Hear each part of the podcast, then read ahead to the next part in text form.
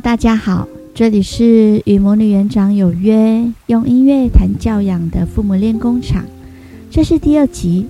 我开始有一个习惯，就是还是回头去部落格找素材，去阅读过去写的文章。我想，其实有些人对于阅读文字也也有一点点的障碍，或者是不方便，或没时间，所以来听听这样子的内容，或许还是有一些些的帮助。还有我在阅读的过程，其实时空会交错，那评估点也会改变。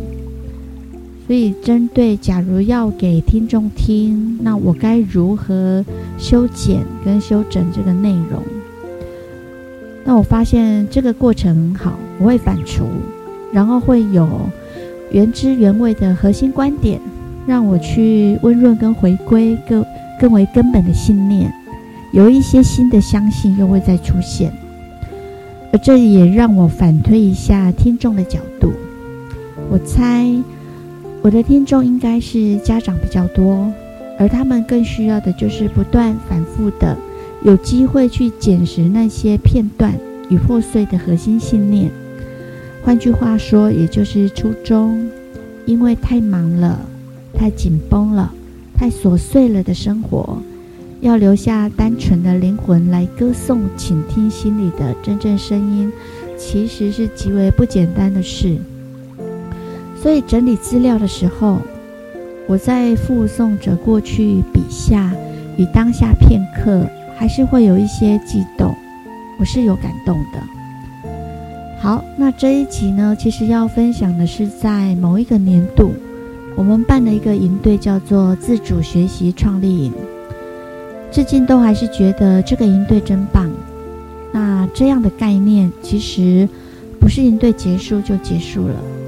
某些留下来的东西，对孩子来讲，那是一股信念的生成，在持续下去的岁月里，可供孩子成长的养分，一定也来自于生活中大人所给予的堆叠。而这创立营呢，也是。但这一集我要讲的不是这个营队多好，毕竟都过去了。可是有一些东西是很值得分享的。其实对话中，如果够细心，就会听见真实的声音。那这是我要讲的重点。你说细到底要多细？那心要如何贴近才算呢？呃，那时候到了创立营快结训的时候，每个小孩都忙了起来。那这一次其实很明明显的知道，哦，因为这是第二次办理。会觉得这样的排课似乎忙了一些，但一定是有了进入，你才能知道该修正哪个部分。除了课程之外呢，孩子也因为是自主学习，所以他们要排定自己一天的行程，也渐渐地看出孩子的特质与如何在自己的需求跟限制中去做出决定。有一次，在第一次上手风琴的孩子是手风琴哦，不是口风琴哦，手要拉，然后要去按。呃，他们在早上排完自己的行程后，就到音乐教室上这个手风琴的课程。那开始拉琴之后呢，孩子就发现，诶，手需要用力耶，尤其手腕跟大拇指。但其实小乐器好玩也有成效，所以孩子并不抱怨这过程中的一些辛苦。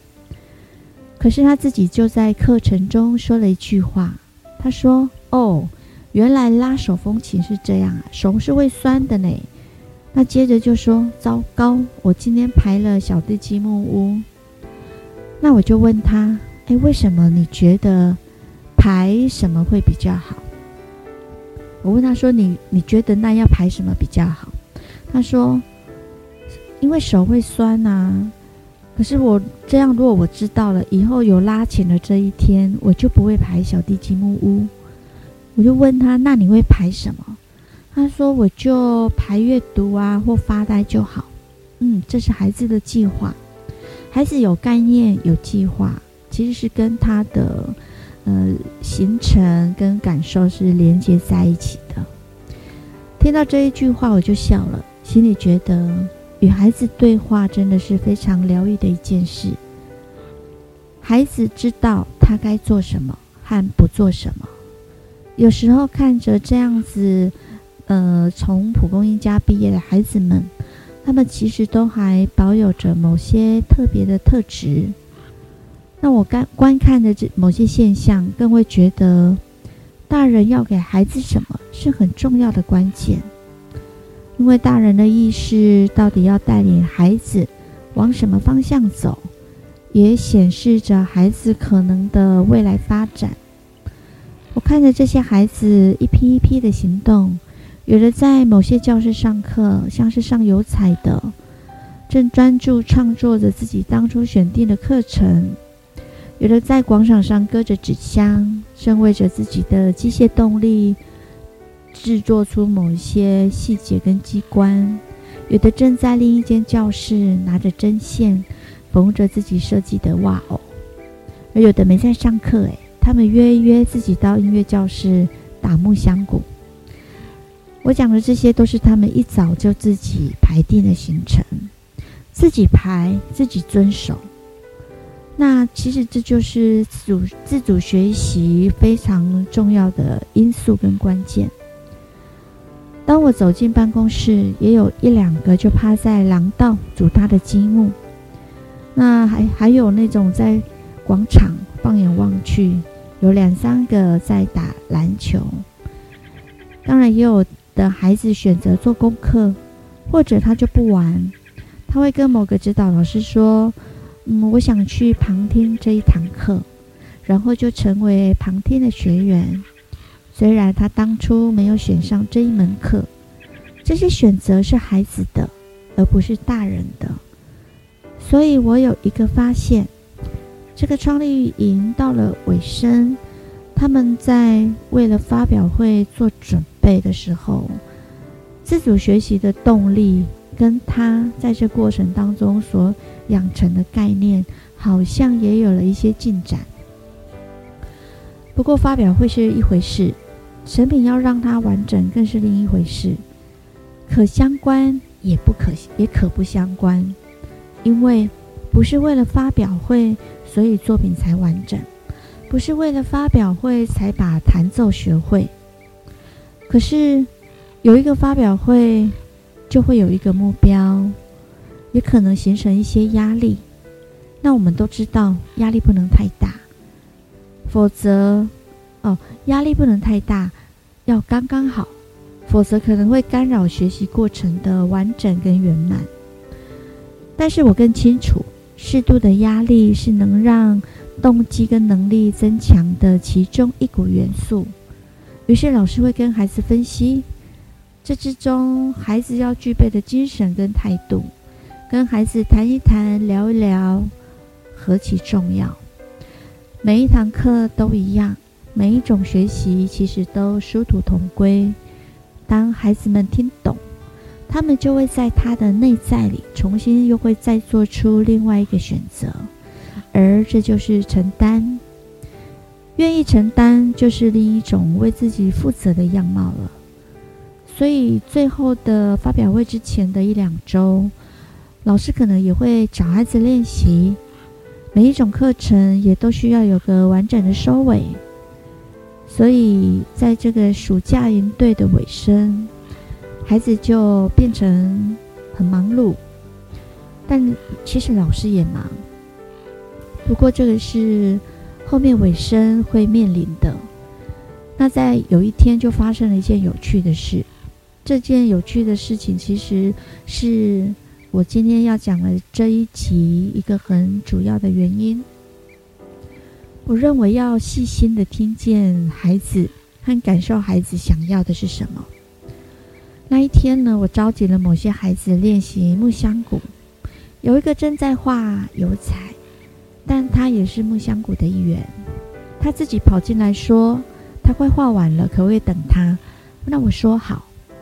结果我们曲子练完，他才刚画完。他自己就来跟我约，可不可以单独陪他练一下？我也说好，请他过来准备。但他后来又犹豫了一下，那我说怎么了？他想了一下，就说：“要不然我们可不可以约下午？”我说：“为什么？”他说：“因为我还有一件更重要的事要去做。”我说：“什么事？”他就不好意思，腼腆的笑了一下，回答：“他说这件事情很重要啊，就是打棒球。”我心里笑了一下，就说：“哦，对了，这件事真重要，你快去吧。那我们就约下午。”他一下子开心的就不见了，跑去打棒球了。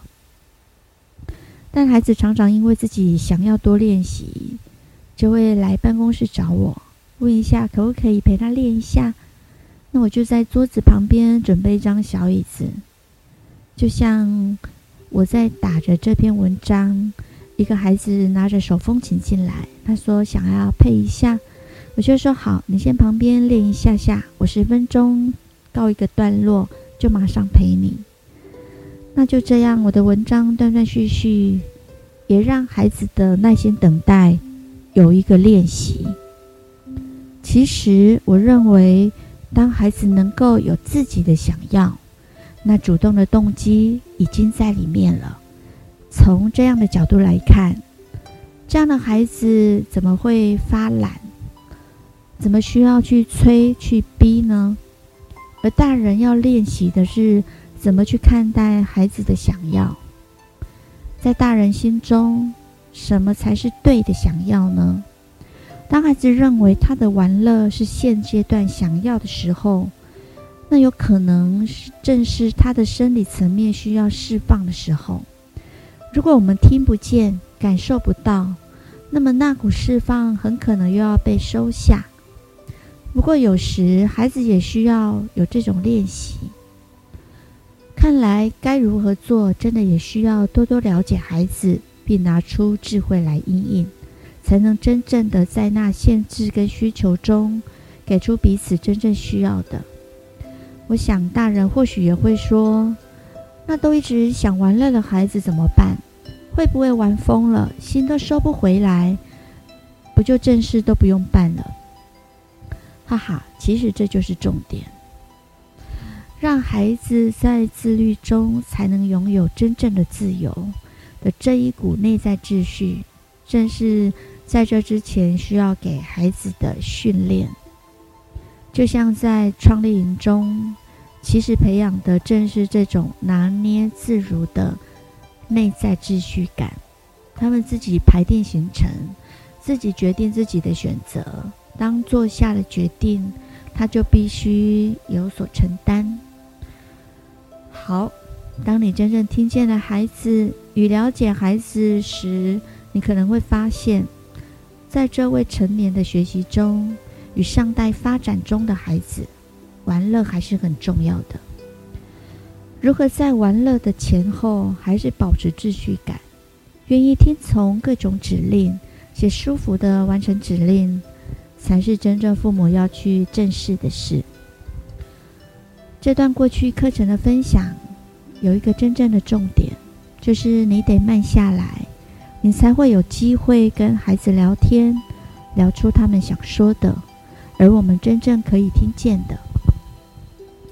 不知道这一集对你有没有帮助？如果有，还是欢迎你告诉我。你的回馈对我来讲是录下一集的动力哦。这里是与魔女园长有约这个空间，欢迎你来来去去的听过去的集数，和期待下一集。要记得，如果你觉得值得分享，那就帮我分享出去哦。我们下一集再见。